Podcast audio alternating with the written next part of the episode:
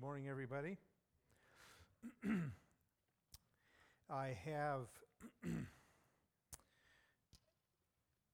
a number of scriptures that I want to look at today, so we're not going to read a specific text.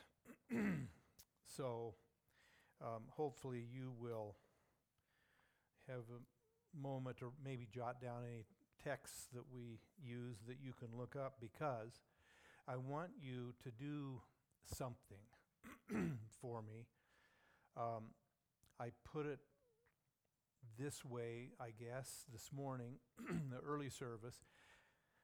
I want you to take me at my word, that I don't want you to take me at my word, okay?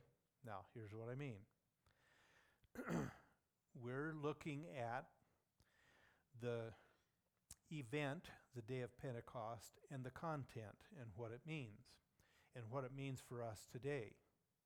I can tell you up front that there is likely no doctrine in the Scripture more over which there's more conflict than the doctrine of the fullness of the Holy Spirit, the baptism with the Holy Spirit, being filled with the Holy Spirit, so forth. There are all kinds of ideas around, and I can't know everyone's, doctrinal background here, and a lot of different teachings are floating around. So I want you to all be Bereans. The Bereans were a city south of Thessalonica on the western shore of the Grecian Peninsula. And after Paul visited Thessalonica, planted a church there, ended up writing 2 letters back to them. He was basically run out of Thessalonica. And so he went south to Berea, and it says, and he went to the synagogue. He always went to the Jews first. He got a foot in the door with them because they knew the Old Testament. They had some light. Then he would almost, without fail, gather a few Jewish converts, have the majority of the Jews run him out of town, and so he would then turn to the Gentiles. When he went to Berea, the book of Acts tells us, it says, they were more noble than the Jews in Thessalonica, because it says that they eagerly, daily searched the Scriptures to see whether the things Paul was telling them were so. So even Paul, who in their midst healed, raise people possibly from the dead, did mighty miracles. They knew Scripture even trumped Paul. So when they heard for the first time things from Paul that they'd not heard, that we Jews have been looking for a Messiah, he has come, has been ill-treated, was crucified, rose from the dead, ascended back into heaven, and now through his name is forgiveness of sins. That was new to them. For some of us, the teaching of the day of Pentecost, we may have been taught differently or not taught at all, but I want us to do what the Bereans did. They went to their Bibles. I'll mention the 2 same people that I mentioned in the early service. They didn't get a Joel Osteen Bible, which assumes he has one. You ever read Babylon Bee? You need to get the Babylon Bee if you don't. Babylon Bee always has something about Joel Osteen and how his staff gets together at Christmas and buys him a Bible. Anyway, don't go get a John MacArthur Bible study. Read the Bible. Look in the Bible. It's the Gospels. It's the book of Acts that speaks much about the day of Pentecost and its meaning. And the Bible interprets it. Study the Scripture, nothing else. And see if the things we'll look at today are true. Pentecost, Jewish feast, was 7 Sabbaths after the Passover. The Christian calendar moves a day. Easter is our day of worship because it commemorates the resurrection. 50 days following the resurrection was the day of Pentecost. And I mentioned several times that we have 3 great primary dates. Christmas, which is God for us. Easter weekend, which is, or Christmas is God with us, Emmanuel. Easter is God for us, Christ dying in our stead and on our behalf, and for us, purchasing the possibility to be forgiven and born again. And then Pentecost, God with us, God for us. Pentecost, God in us, the indwelling of the Holy Spirit, resuming His place in our hearts, what He created us for.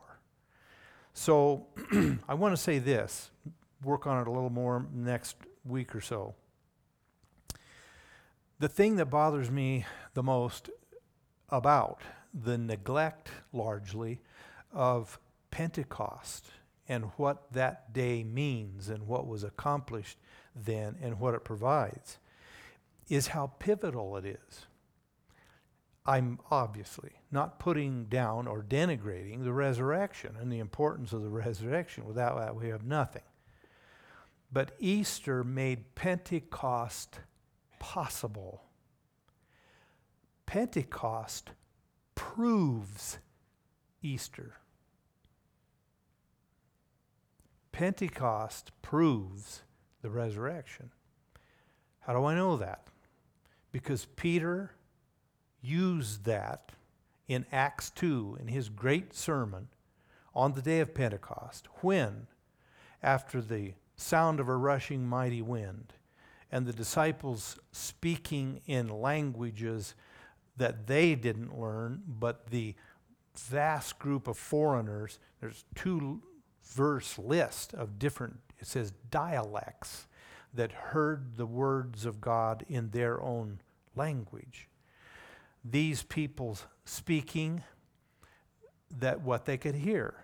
They asked, first they charged them, you guys are drunk.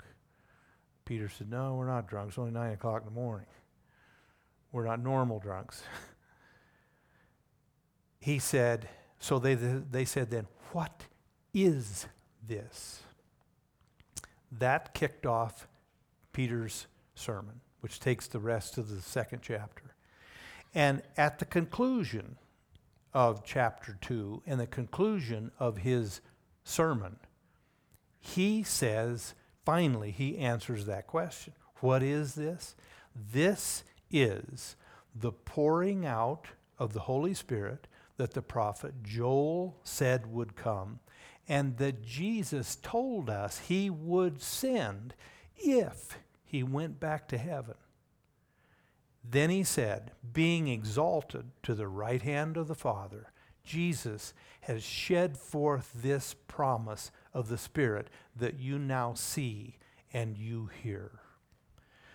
That's why it is, I really come up short with words to describe how unbelievable it is that in most of Christendom, especially conservative so-called Bible-believing churches, Pentecost is,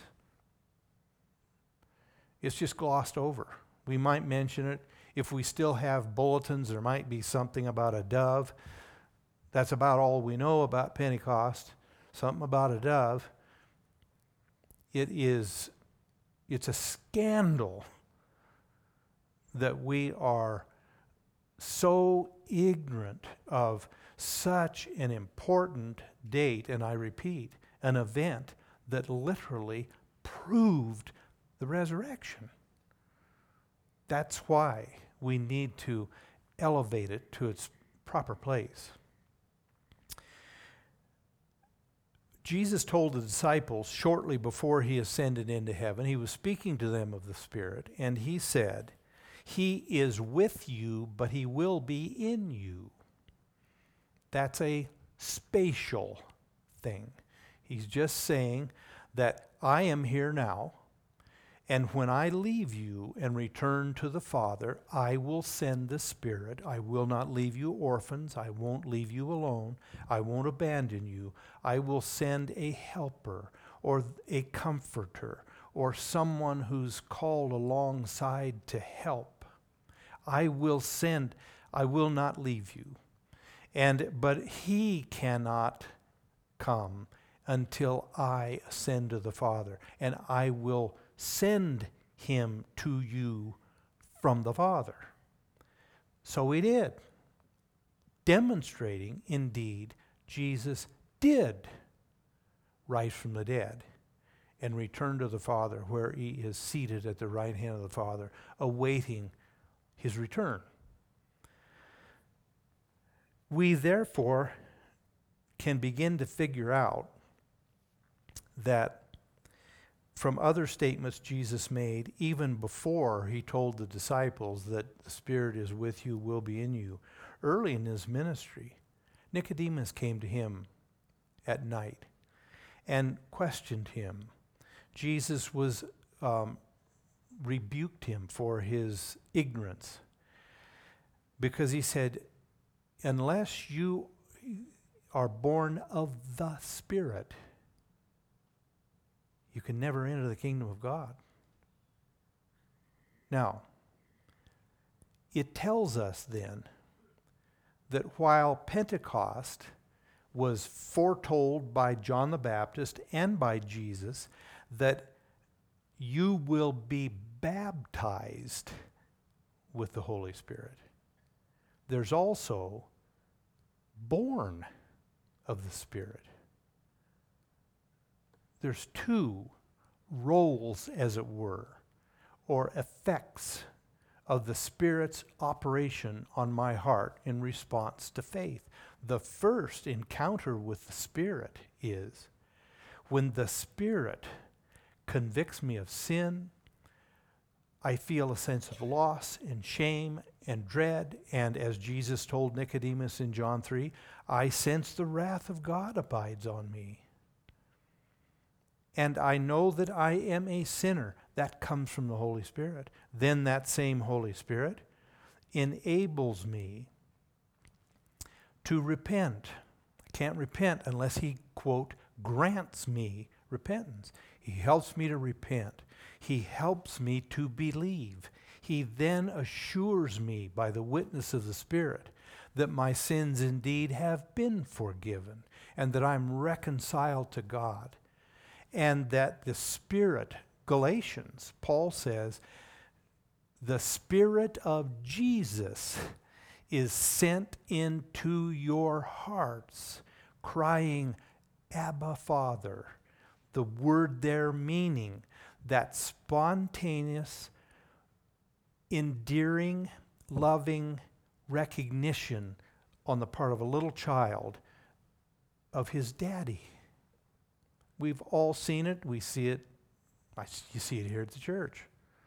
Little kids running in the hallway, which I know doesn't desecrate the place.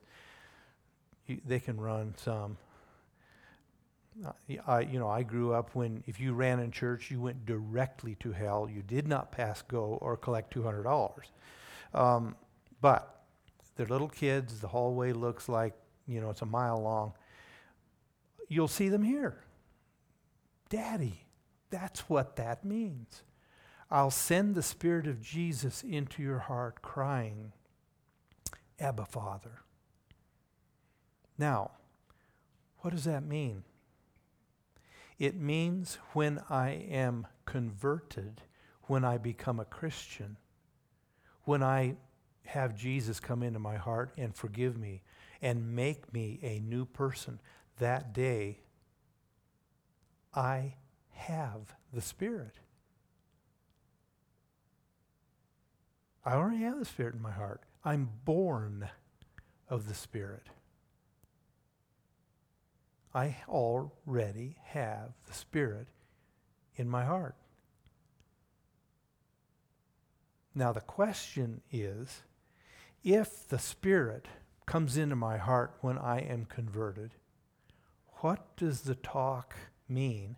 The exhortations, the commands, the prayers that those people who have been converted and by the Word of God have the Spirit already in their hearts, why do they need to be filled with the Spirit? Why do they need not just the birth of the Spirit, but they're told Jesus will baptize you with the Spirit? Does that ring a bell that, yeah, what? If I already have the Spirit, what's God talking about? Why is he telling me I need to be filled with the Spirit? It does tell us I can have the Spirit, but not be filled with the Spirit. Now,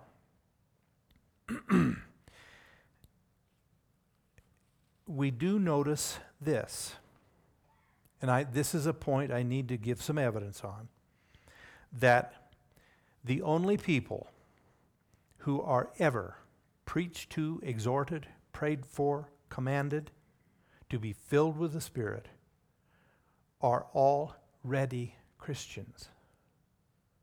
There is nobody, there is no case in the Scripture where anybody who has not been converted and therefore does not have the Spirit of Christ dwelling in their hearts. There is no case where anyone who does not have spiritual life in their hearts being called to be filled with the Spirit. You will be baptized with the Holy Spirit not many days from now.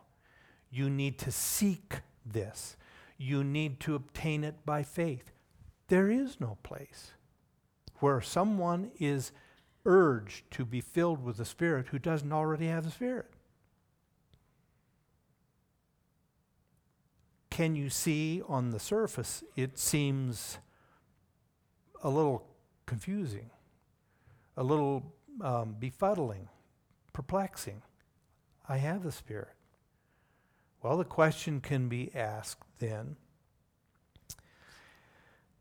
can we, and some people seem to think this way, I think we get a portion of the Spirit in our hearts when we get saved. We grow and walk with God and so forth, hopefully getting more and more of the Spirit. And maybe if we do concede that there is a further why-in-the-road work of God called being filled with the Spirit or being baptized with the Spirit, there's where we get the rest of the Spirit. And now we have all of the Spirit. Well, the massive problem with that, why it simply can't be, is that the Holy Spirit is not a thing, a power, a force. He's a person. God the Father is a person. We know all about the mystery of the Trinity. One God, eternally existent in three distinct persons. The person of the Father, the person of the Son, the person of the Holy Spirit. Persons can't come in portions. I can't receive a part of Jesus. That's impossible. In the same sense, you and I can't be part in the house but part out in the car. I'm a person. I am a being. I'm a whole being. And we cannot inhabit or whatever partially. So it isn't that I have received part of the Spirit, have a portion of the Spirit, and therefore need to press on until I get the rest of the Spirit. That's impossible. So if I have the Spirit, yet God keeps telling me you need to be filled with the Spirit, But we know we cannot have just a part of the Spirit and get the rest of the Spirit later. The only conclusion that we can come to is that the partiality, if there is such a thing, is not with God. It's with us. I have all of the Spirit of God when I'm converted. But full possession of my whole personhood is not surrendered over to God when you and I are converted. There still remains, and I want to make this clear, there still remains in our hearts a non-willing, I'm intentionally using that word, it's not an act of our will, it's not a decision we make. There still remains in the heart of a believer, no longer dominant, but still present, the bent to sinning, the harboring of self-sovereignty that I was born with, the excessive love of self, which I think it's probably at least a two-sided coin. It seems that sin began as unbelief. Eve was solicited it was a solicitation to doubt God. Did God really say, did he really mean it when he said, you eat of that tree and disobey me and you'll die? That was a solicitation, it was a planting of a doubt. When she began to mull that doubt over and began to give it credibility, along with that unbelief also came alive a pride and an arrogance that set aside God's judgment and exalted my judgment. Because she believed she saw, yeah, that tree isn't bad. It's good for food. It's beautiful to look at. And my new friend here, the serpent, tells me that it is wonderful to make you more wise. I think I will substitute my judgment for God's judgment. And I will go ahead. So you have unbelief and you have pride. And that will always produce, number three, they reached out their hand and grabbed it and ate it. That's rebellion, disobedience, okay? The hearts, then, of every subsequent human being that came into the world inherited that moral nature, that moral resemblance. That moral resemblance, then, is what drives every human being when they reach the age of accountability into sin. It's the whole problem with the whole world. And we might think, well, you know, there's got to be more problems than this. No, we have one problem. Everybody is born an excessively self-loving, proud, self-sovereign rebel. And I want my will, and don't you tread on my rights. Don't you dare offend me by calling me, for instance, a mother. All of you childbearing people that are here today on Childbearing People's Day, I said last week, sin will make you stupid. We can see it. Sin will make you dumber than a rock. And it is rooted in that don't tell me truth, don't tell me logic, don't tell me anything that I don't want to hear. That's offensive to what? Me. That's rooted in every human heart. That's why we have the problems we have in homes, workplaces, and ultimately between nations. It's because we have 7 billion people insisting on their way. You can't have a society like that. You can't have a home like that. You can't have a country like that. Nothing, there is no institution that can overcome that. It will destroy and obliterate everything in which it's involved. So we can say this: if we can somehow eliminate people from all governments, churches, schools, workplaces, we can get along. But the moment you inject a human being, you have injected into that situation how many you have, how many ever you have, who are insistent on their way. I'll have my way if it tears up the world. I'll have my way. Now, just put a dose of that in marriages, between parents and kids, everywhere there are human beings put together in the same proximity, and that's what we've got. That's our problem. We only have one problem. It's depravity. It's the bent to sinning. Now, when we get converted, the Holy Spirit moves into our hearts, and He empowers us to keep subdued and not bend to that inner inclination. There is grace enough to no longer be dominated by that.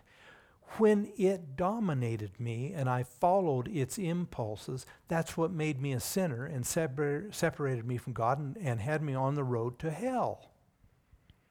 When Jesus forgives me and moves into my heart with His Spirit, I have the power, the empowerment, the grace, the strength to say no to that, even though it's still there.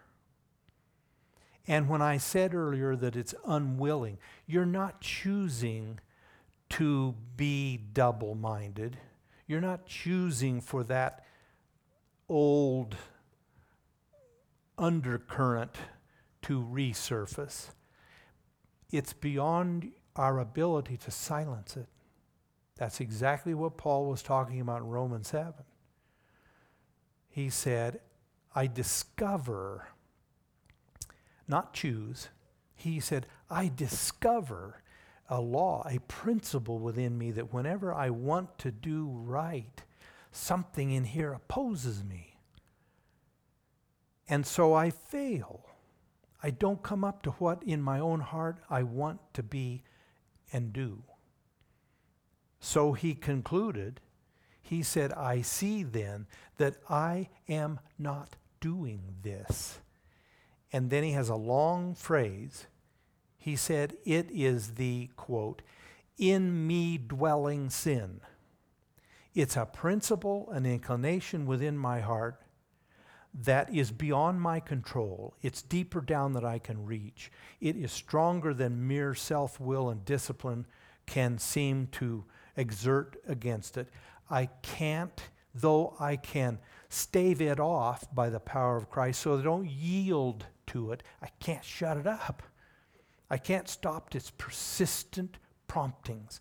I can't get rid of the chronic undertow that is there that would seek to draw me back to a lifestyle of willful sinning. Willful sinning, don't want to spend much time here, but willful sinning, deliberate, known sinning, stops at conversion when the Holy Spirit comes into your heart. Now, I'm not saying that it will never occur again, that you lose your free will and can't commit a sin. We can. And the frequency is often there.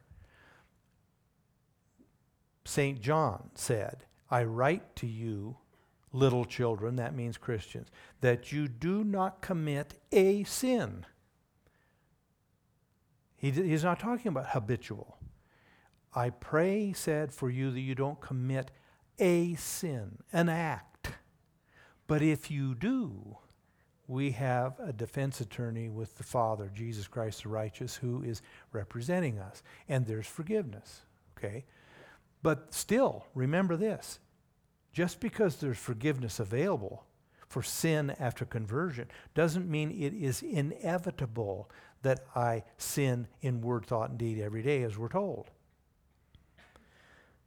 So, by the grace of God, I can continue to walk with Him. But I will discover, and the Bible, all of church history, and all of Christian recorded experience of the saints down through the centuries, verifies that it is the totally common experience of Christians that sometime following conversion, I, like Paul, I discover something that is contrary down deep in my personhood, down where, and here's where the heart of the human being, or what we call the heart, is it's the control room where I feel and I think and I choose. Down in that inner core is where I will also discover some kind of an opposing inclination seeking to divert my choosing, my thinking, my feeling from what I know to be God's way. There is a contrary current. I do not agree with it. I don't prompt it. It is beyond my reach. It is inherited. Now, that remaining principle, law, impulse, inclination in my heart is what God's talking about, what John the Baptist spoke of, and Jesus when he said, you will be baptized with the Holy Spirit. And really, I've been failing here in this service to not include what John always included, baptize you with the Holy Spirit and fire. Water symbolized the washing away of sins and the new birth, but we don't need another baptism of water. We need a baptism of fire, which, remember the disciples on the day of Pentecost, each person, approximately 120 of them, had a flame of fire resting upon their heads. Now that's a little hard to pull off. I don't know what magic you'd have to do that, especially for those who might want to think that future baptism of the Holy Spirit requires us to have the same symbols that were there. We can't cook up a mighty rushing wind. You can't figure out how to get a tongue of flame sitting on your head. But what that symbolized, it symbolized purging, purifying. Fire's always purifying.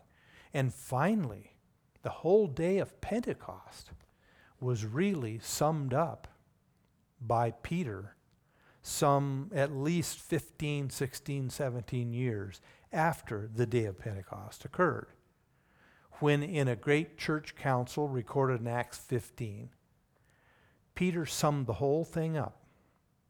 He said what Pentecost was all about. Our hearts, he said, were purified by faith. Purification is never accomplished by addition. Purification is accomplished by subtraction, the removal of something that is defiling, that is corrupting and polluting. when God takes out of my heart that center of resistance to his full sway over me, and I let go of what I cling to in the sense of self-sovereignty, self-determination, my own judgment is better than his, I find I can't try as I might want to, I can't commit over to God that impossible situation that's driving me crazy, and I keep trying to interfere in it, and all I do is set it back and probably short circuit what God's trying to do, but I absolutely can't get to the place where I say, Lord, I'm going to leave it alone, and I trust you, you can do better than I can, I'll leave it. We just can't do that. Try as we might, can't do it. Why? Because there is that lurking inclination here that I'm still running things. I'm sovereign. I want God to help me where he's a real good errand boy. Actually, Jesus is a wonderful hired hand. I can tell him what he needs to do, and he does. Boy, he does it well too. As long as it's what I want him to do. But to say you have the total keys, you have the deed to this house, actually you can burn the thing to the ground if you want. It's now yours. It's not mine anymore. It's yours.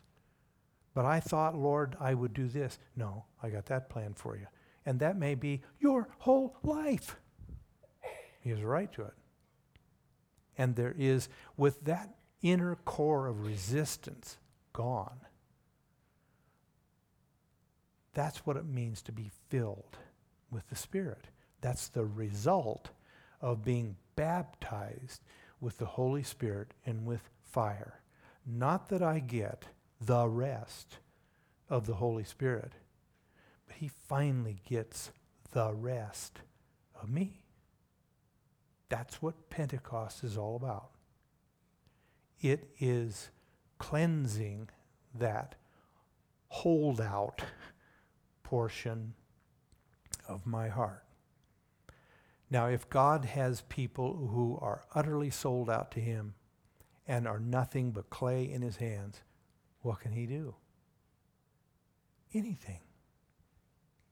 And 120 people on that particular day were no longer like the coward Peter 50 days before. I don't even know who he is. I've never seen Jesus. I don't know who you're talking about. That same guy stood up in front of thousands on the day of Pentecost and preached a sermon that 3,000 people responded to and gave their hearts to Jesus and were baptized. You can't fix denying Jesus in 50 days. There is no video series or small group study that will help you fix that kind of a flaw in here in 50 days. It takes the baptism of the Holy Spirit. That's why Jesus said, don't you dare leave Jerusalem to go out and preach my gospel until that happens to you. That's where we are. The question we need then to put to ourselves and let God put to us is, first, of course, have I been born of the Spirit? And then second, have I been filled with the Spirit? Has God baptized me as Jesus baptized me with the Holy Spirit and with fire? That's the question that we need to face. Let's bow our heads. And I want this to soak on you, the Lord willing. Next two Sundays, we'll look further at this whole issue. I do think we need some amount of information before we can then have exhortation. It's people have to know something of what God expects of them before we can say, now you need to move here and mind God. Well, if I don't even really understand what he's telling me, I need to know that first. But this is what I want to result from our time in these days leading up to the day of Pentecost.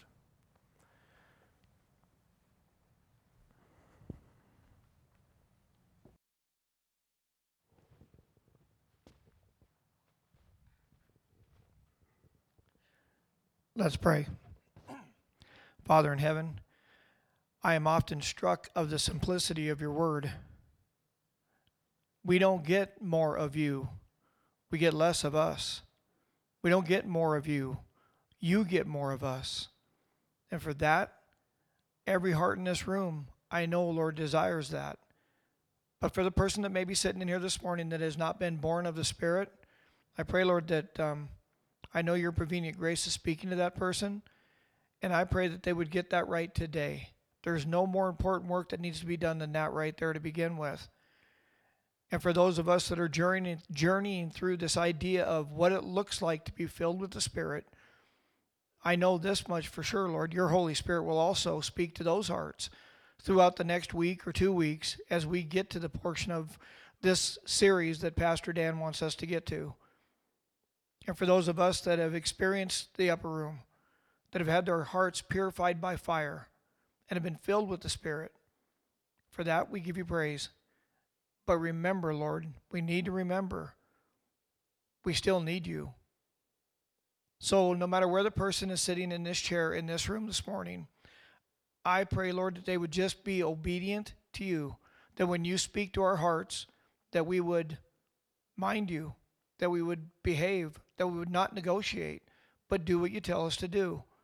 And also, Lord, I pray this week as we go through our work week that I know many of us read our Bibles and pray every day, Lord, but I pray this week that we dig deeper into the Scriptures, that we dig deeper into your word so that you can do a deeper work in our hearts. Help us to be a church like the Bereans so long ago.